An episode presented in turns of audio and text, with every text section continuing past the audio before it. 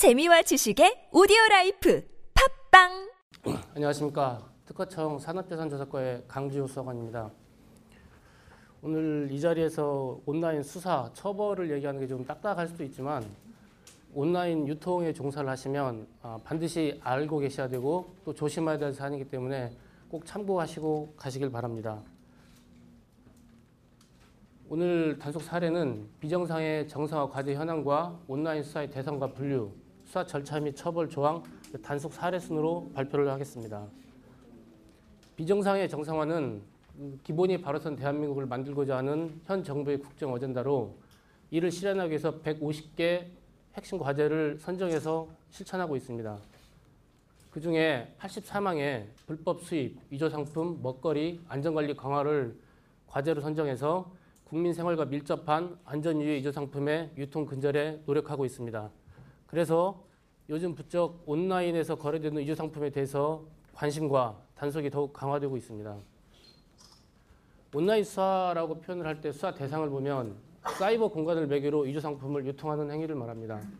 이를 대상별로 분류를 하면 개인 사이트를 포함한 온라인 쇼핑몰이 있고 뭐 지마켓, 옥션, 우리가 지금 와 있는 11번과 같은 오픈마켓이 있고 또 요즘에 인터넷 카페나 블로그를 통해서도 많이 유통이 되고 있습니다. 특히 요즘엔 대세가 어떻게 보면 소셜 커머스로 뭐 카스 같은 경우에는 거의 지금 들어가 보시면 그 안에 위조 상품 유통되는 걸 정말 피부로 많이 느끼실 수 있을 겁니다. 이러한 온라인 수사 절차를 보면 일반적인 수사 절차하고 많이 동일합니다. 저희가 수사 착수를 할 때는 신문고나 전화 제보 또 자체 첩보에 의한 인지를 통해서 수사에 착수를 하고 온라인상 거래되는 판매 물품에 대해서 저희가 정품 감정을 해봅니다. 그래서 이주 상품으로 확인이 되면 저희 증거물로 확보를 하고 그 다음에 이제 배송지나 반송지, 뭐 사업자 등록지 등등등 추적을 합니다.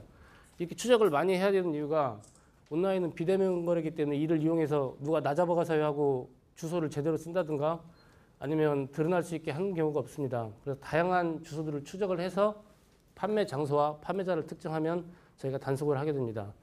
단속된 후에는 피해자를 조사를 한 후에 물건과 압수 물건과 사건 서류를 검찰에 송치를 하면 저희 경찰의 수사 단계는 마무리가 됩니다. 이 처벌 조항을 보면 지금 온라인이건 오프라인이건 유조 상품을 제조, 판매, 유통, 보관하는 경우에는 상표법 위반으로 처벌을 받게 됩니다. 상표법 제97조에 의해서 징역 이하의 7년 이하의 징역이나 또는 1억 원 이하의 벌금의 처벌을 받습니다. 또한 보충적으로 부정경쟁 방지 및 영업비밀 보호에 관한 법률에 의해서 처벌을 받을 수도 있습니다. 근데 여기서 한 가지 생각하셔야 될 게 유조 상품 짝퉁을 판매를 하시면서 짝퉁이라고 알게 하고 판매를 하는 경우하고 짝퉁을 정품처럼 팔, 판매하는 경우 두 가지로 생각을 해보셔야 됩니다. 뭐 두 가지를 별 차이가 없을 것 같지만 사실상 큰 차이가 나는 게 짝퉁을 짝퉁이라고 판매하는 건 상표법 위반으로만 처벌을 받지만 짝퉁을 정품이라고 속여서 판매를 하는 경우에는 상표법 위반과 별도로 또 사기죄가 성립할 수도 있습니다. 법리적으로는 두 개가 성립을 할때 중환죄로 처벌을 받지만 만약에 실제 이 상황에 놓이시면 상표법으로는 저희한테 조사를 받으시고 경찰에서 다시 사기죄로 조사를 받으시는 경우도 있습니다. 또 처벌도 중복으로 받지는 않지만 중환죄로 처벌받기 때문에 더 피해가 갈 수도 있고 또 실제적으로 이제 이것은 형사처벌 문제만이 아니고 생각하실 게 앞에도 그 강의하신 분이 민사적인 책임을 말씀을 하셨는데 위조 상품을 판매를 한 후에 형사처벌은 상표법 위반이나 사기로 처벌받으면 끝나지만 민사적 책임이 상표 권리자한테 들어올 수도 있고 또 위조 상품을 구입한 소비자들한테 들어올 수도 있습니다. 제가 실제로 2003년도에 취급했던 사건 중에 그 가짜 스토케 유모차를 인터넷 공구를 통해서 어머니들이 산 일이 있습니다. 근데 이게 가짜로 판명되고 나서 상표법 위반으로 처벌이 됐는데 그 이후에 민사소송이 진행돼서 지금도 소송이 진행되고 있습니다. 그래서 저희한테 민사 관련된 자료들 요청이 계속 들어오고 있는 걸 보고 가짜를 판매해서 단지 형사처벌만 끝나는 게 아니라 민사적인 구제들이 앞으로 계속 확대될 거라고 생각을 합니다. 국민들 자체들도 지금 권리구제 의식이 높아졌기 때문에 자기가 만약 피해를 당하면 지금은 가만히 있지를 않습니다. 그런 부분도 명심을 하셔야 됩니다. 이제 단속 사례를 말씀드리면 단속 사례는 세 가지 유형으로 하겠습니다. 일단 온라인 쇼핑몰, 그다음에 오픈마켓, 그다음에 요즘 유행하는 카카오 스토리 이 세 가지의 단속 사례 유형을 선정을 했습니다. 먼저 단속 사례 처음 사건 개요를 보면 2013년 1월부터 14년 3월까지 온라인 쇼핑몰, MP치 등을 통해서 1640건의 2억 6천만 원가량의 가짜 아베크롬비 의류, 뉴발란스 운동화 등을 판매한 피의자 1명을 검거한 사건입니다. 수사 착수 경위를 보면 이 트로이 슈즈라는 사이트에서 가짜 뉴발란스 운동화가 판매되고 있다고 제보를 받고 저희가 이 쇼핑몰에서 수사 착수를 했습니다. 지금 이게 그 당시에 광고됐던 실제 사진입니다. 이 사이트를 보면 이건 네이버나 다음을 저희가 키면 팝업창에 떠가지고 팝업창을 클릭하면 바로 이 사이트로 연결되게 이 친구들이 광고를 했었습니다. 여기서 판매되는 운동화가 가짜인 걸 제가 확인을 하고 물품 배송지, 반송지에 대해서 역추적을 했는데 배송지는 중국 현지에서 직접 오거나 특정 택배회사가 나왔고 반송지는 수도권에 있는 물류회사로 나왔습니다. 이 물류회사를 중간에 끼얹는 게 추적을 피하기 위해서 한 거라서 반송받은 물건은 물류회사에 모이면 다시 퀵서비스가 와서 어디론가 가져갑니다. 그래서 저희가 반송지나 배송지 특정을 못해서 다시 이 사이트를 운영하는 쇼핑몰 도메인 개설 IP나 인터넷 전화 IP를 추적을 했는데 전부 중국으로 나왔습니다. 그래서 포기하지 않고 이 사람들이 사이트를 운영을 하면서 사업자를 여러 번 변경을 했습니다. 단속을 피하려고. 그리고 그 과정에서 인터넷 전화도 변경한 내역이 있어서 계속 저희가 그 전화 IP를 추적하다 보니까 상담 사무실이 확인이 됐습니다. 이 보시면 이게 사, 지금 위에가 물류회사 사진이고 밑에가 지금 상담 사무실인데 이 사무실을 제가 확인을 했는데 이제 황당한 게 이 사무실 내에는 보관된 물건들은 정품이었고 가짜 제품이 없었고 또 실제 이 사이트를 누가 운영하는지에 대한 자료가 전혀 없었습니다. 아르바이트생으로 중국에서 전화 받고 상담해주고 나면 돈만 입금받는 사람들이었습니다. 물론 범행에 관련됐지만 실제 저희가 찾는 사람들이 아니기 때문에 이 사무실은 손을 댈 수가 없었습니다. 그리고 다시 그 트로이 슈즈의 사업 명의자를 추적을 하기 시작했는데 대구에 직접 찾아가서 이 사람을 만나니까 이 사람 변명을 다 준비를 하고 있었습니다. 나는 구인 사이트 통해서 일자를 알아보려고 사업자 등록증하고 통장을 빌려주기만 했다. 계속 그렇게 일관되게 주장을 하던 중에 이 사람 휴대폰에서 물류회사에서 반품된 물건을 받은 문자 메시지를 확인을 했습니다.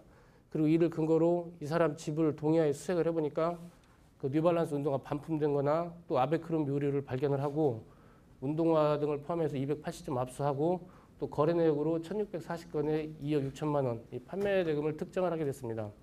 지금 보시면 여기 집안에 보관됐던 운동화하고 또 지금 의류를 꺼내는 게 나옵니다. 근데 이 의류 반품된 물건들을 이제 확인을 하다 보니까 처음에 저희가 시작을 할 때는 트로이 슈즈 한 사이트만 찾았는데 이 의류에 다 붙어 있습니다. 마크들이 어떤 어떤 사이트들이 그래서 사이트가 몇 개가 더 늘어나게 됩니다. 그리고 그 사이트에서 사용했던 통장들도 확인하면서 거래액도 늘어났고 그래서 이분은 벌금 800만 원을 선고받았는데 금액이 굉장히 판매 금액에 비해서 적죠. 근데 왜 적냐? 이게 사안이 가벼운 게 아니고 실제 주범은 중국에 있습니다. 경제적 이득을 제일 취득한 사람은 중국이고 저희한테 잡힌 사람은 실제 이득을 취득한 게 정말 800만 원 정도 됐습니다. 그래서 벌금 800만 원 선고를 받았습니다. 다음이 오픈마켓입니다. 어, 이게 좀 사건이 굉장히 길었던 건데 어, 2012년 10월부터 2013년 5월까지 중국 광동성의 광주에서 11번가 등 오픈마켓을 이용해서 56,811건, 판매대금 약 12억 상당입니다. 이 가짜 캘빈 클라인 팬티 등 해외 유명 상품 언더웨어를 판매한 피의자를 검거한 건데 이 피의자는 구속이 됐고 당시 저희가 검거하면서 캘빈 클라인 등 의류 12,000점, 나이키 의류 4,000점 등 2만 점을 총 압수를 했었습니다. 이 보시면 이 수사 착수는 11번가 등 오픈마켓에 가짜 캘빈 클라인 팬티 등이 다량으로 유통되는데 단속이 안 된다고 저희한테 굉장히 항의가 많았습니다. 그리고 그 연유를 확인해 보니까 상표 권리자가 몇 년간 그 감정에 응하지도 않고 권리 대응에 소극적으로 응해지니까 이 가짜 제품이 유통하게 되는 계기가 됐습니다. 그래서 저희가 이건 안 되겠다 해서 수사에 착수를 했고 지금 보시면 로고 보이시죠? 이 11번가에서 광고했던 사진입니다. 혹시 이 중에서도 아마 이 사이트 보시고 이 광고 보시고 물건을 구입하신 분 있을지도 모르겠습니다. 근데 이 친구들이 이렇게 광고를 한 거에 대해서 저희가 이제 수사를 시작했는데 처음에는 뭐 오픈마켓, 금융기관 압수수색영장하고 사용하는 전화번호에서 통신허가서 집행해서 금방 잡힐 줄 알았습니다. 근데 판매자 아이디나 인터넷 뱅킹 IP 접속지가 전부 중국으로 나오고 사용 계좌도 상당히 많은 양인데 분석을 해보니까 뭐 택배 대금이나 화물 요금, 관세사 결제 대금으로 결제되고 나머지 자금은 전부 환치기로 빠져나가서 누가 사용을 했는지 자금 추적을 해도 답이 안 나왔습니다. 근데 그 과정에 또 저희가 확인한 게 관세사하고 이제 화물 항공 화물사를 이렇게 확인을 하다 보니까 소량의 정품을 수입을 한 다음에 수입 면적을 발급받습니다. 그리고 그 정품은 다시 홍콩으로 보내고 이 발급받은 면장을 아까 11번 가진 오픈마켓에 광고를 하면서 면장을 제시를 합니다. 수입 면장 발급 과정을 확인했는데 이런 사람, 이 이유가 실제로 오픈마켓에서 장사를 하시려면 수입 물건을 판매하실 때는 수입 면장을 제시를 해야 됩니다. 이 친구들은 수입 면장으로 정품 수입을 100장을 했다고 제시를 하고 실제 판매한 건 만장, 2만 장 판매를 해버립니다. 가짜를. 거기에 이 면장을 사용을 했더라고요. 그래서 저희가 택배 발송지부터 해서 계속적으로 지속적으로 이를 추적하는데 이 친구들이 물건을 발송하는 방법이 상상을 좀 초월합니다. 내복 판매한다고 우습게 볼 게 아니고 물건을 들어올 때는 이조 상품을 컨테이너를 통해서 국내에 반입을 해서 별도의 보관 창고를 만들어 놓습니다. 그리고 오픈마켓에 광고를 해서 주문이 들어오는 건 중국에서 직접 받습니다. 중국에서 받은 다음에 국내 발송책한테 야 어디 어디 보내라고 지시를 하면 발송책은 물건을 포장을 한 다음에 마대에다 담아서 길거리에다 갖다 놓습니다. 그리고 퀵서비스에 전화를 해서 어디 택배를 갖다 주세요. 그리고 그 택배는 받아가지고 소비자한테 보내기 때문에 누가 보냈는지 중국에서 보낸 거에는 아무 자료가 안 남습니다. 이들이 이렇게 과정을 하는 걸 저희가 잡기 위해서 정말 많은 노력을 했습니다. 뭐 실시간 추적도 하고 CCTV 분석도 하고 영상 분석 자료도 의뢰하고 경찰하고 공조를 많이 해서 결국에는 검거를 했습니다. 차량을 특정했고 특정한 차량을 추적해서 창고도 확인을 하고 창고에서 물건도 압수를 하고 그 용의자는 검거해서 구속이 됐습니다. 지금 여기 보시면 이 차량인데 맨 마지막 사진에 보시면 여기 물건 지금 내려놓는 마대를 길거리에 내려놓는 게 나올 겁니다. 이게 지금 마대에 내려놓고 이러고 가버립니다.